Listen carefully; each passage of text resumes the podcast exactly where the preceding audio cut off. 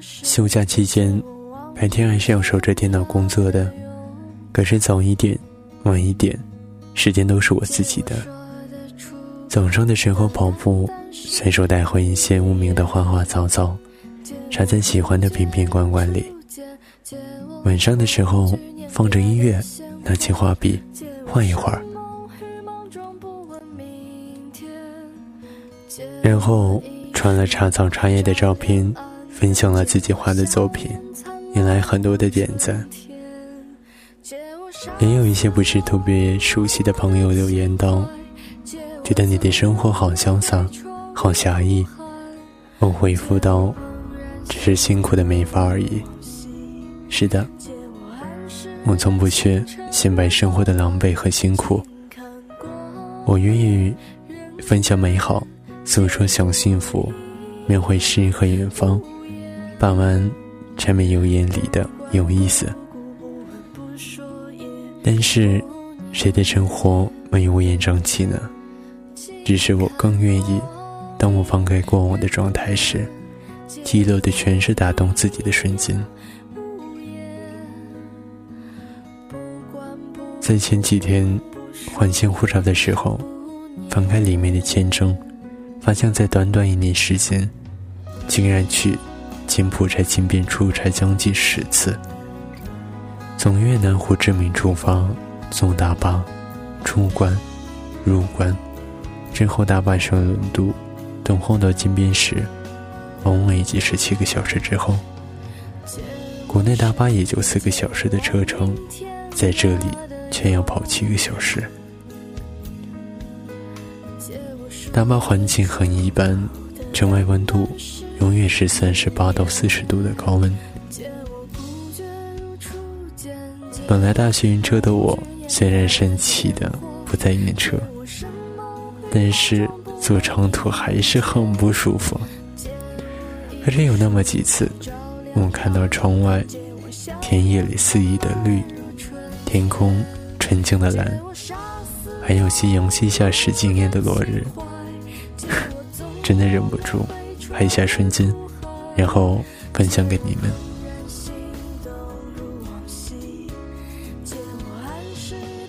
即使在嘈杂的车里、酷暑里，我也不愿发个状态，抱怨旅途辛苦，抱怨饭菜难以下咽，抱怨肠胃难受。我只是带着水杯，听着音乐，尽量让自己舒适一点。然后发个美景的照片，并且照顾好自己。所以说，对我来说，比发状态记录辛苦，这些更加的有用。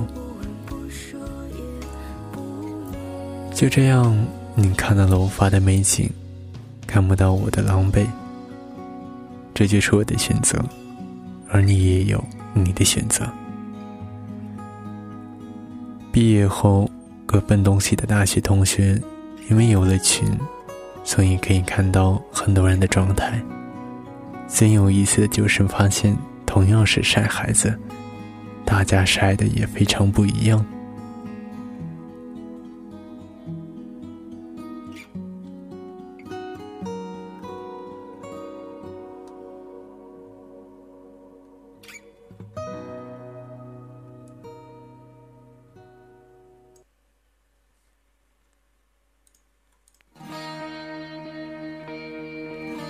其中一个女孩，就是当时和我一起学心理学的朋友。她呢，生娃带孩子整个过程，状态里显示的是一个极其有方法、耐心、得心应手的妈妈的状态。另外一个女孩呢，整个过程就是太多的状况、辛苦、心酸、难过，措手不及当妈的状态。我是欣赏第一个女孩的，当然也心疼第二个女孩。而我也知道，第一个女孩当然也会有状况、心酸、辛苦；第二个女孩也有带孩子的快乐、生活和成长。所以说，选择记录那些，都是他们的个人选择而已。或许你会说，如果人人都是分享美好。那也真的是太假了。我就是愿意吐槽，愿意抱怨，愿意分享苦逼的生活、狼狈的生活。现实生活已经这么苦难，为何不能让我真实的发现自己的不舒服呢？可以啊，因为这就是你的选择，对不对？所以，这种朋友圈也好，现实生活也好，当你看到另外一个人生活的光鲜时，你要知道他是这个选择。他选择让你看到光鲜，当你看到一个人生活的脆弱时，这是他的选择。他愿意让你看到脆弱。当你发现一个人的狼狈时，这或许也是一个某种选择。当然，生活中有太多的无奈时，不得已、不得不显露自己的不堪。但是，请相信，你仍然还是有选择的。而我选择让你看到我生活侠义，因为我不愿显摆生活的狼狈。那么。你呢？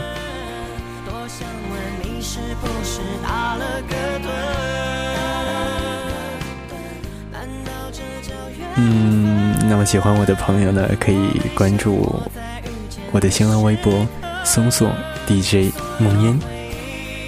嗯，我呢是一个不会唱歌、不会跳舞、不会很多很多的东西，会的呢就是你们现在听的这个主播。嗯，我是一个特别爱玩、爱开玩笑的一个人，但是也会有很多很多的不足。嗯，也不会，也不太会做节目，但是我会一直努力的。希望你们能够更喜欢我吧。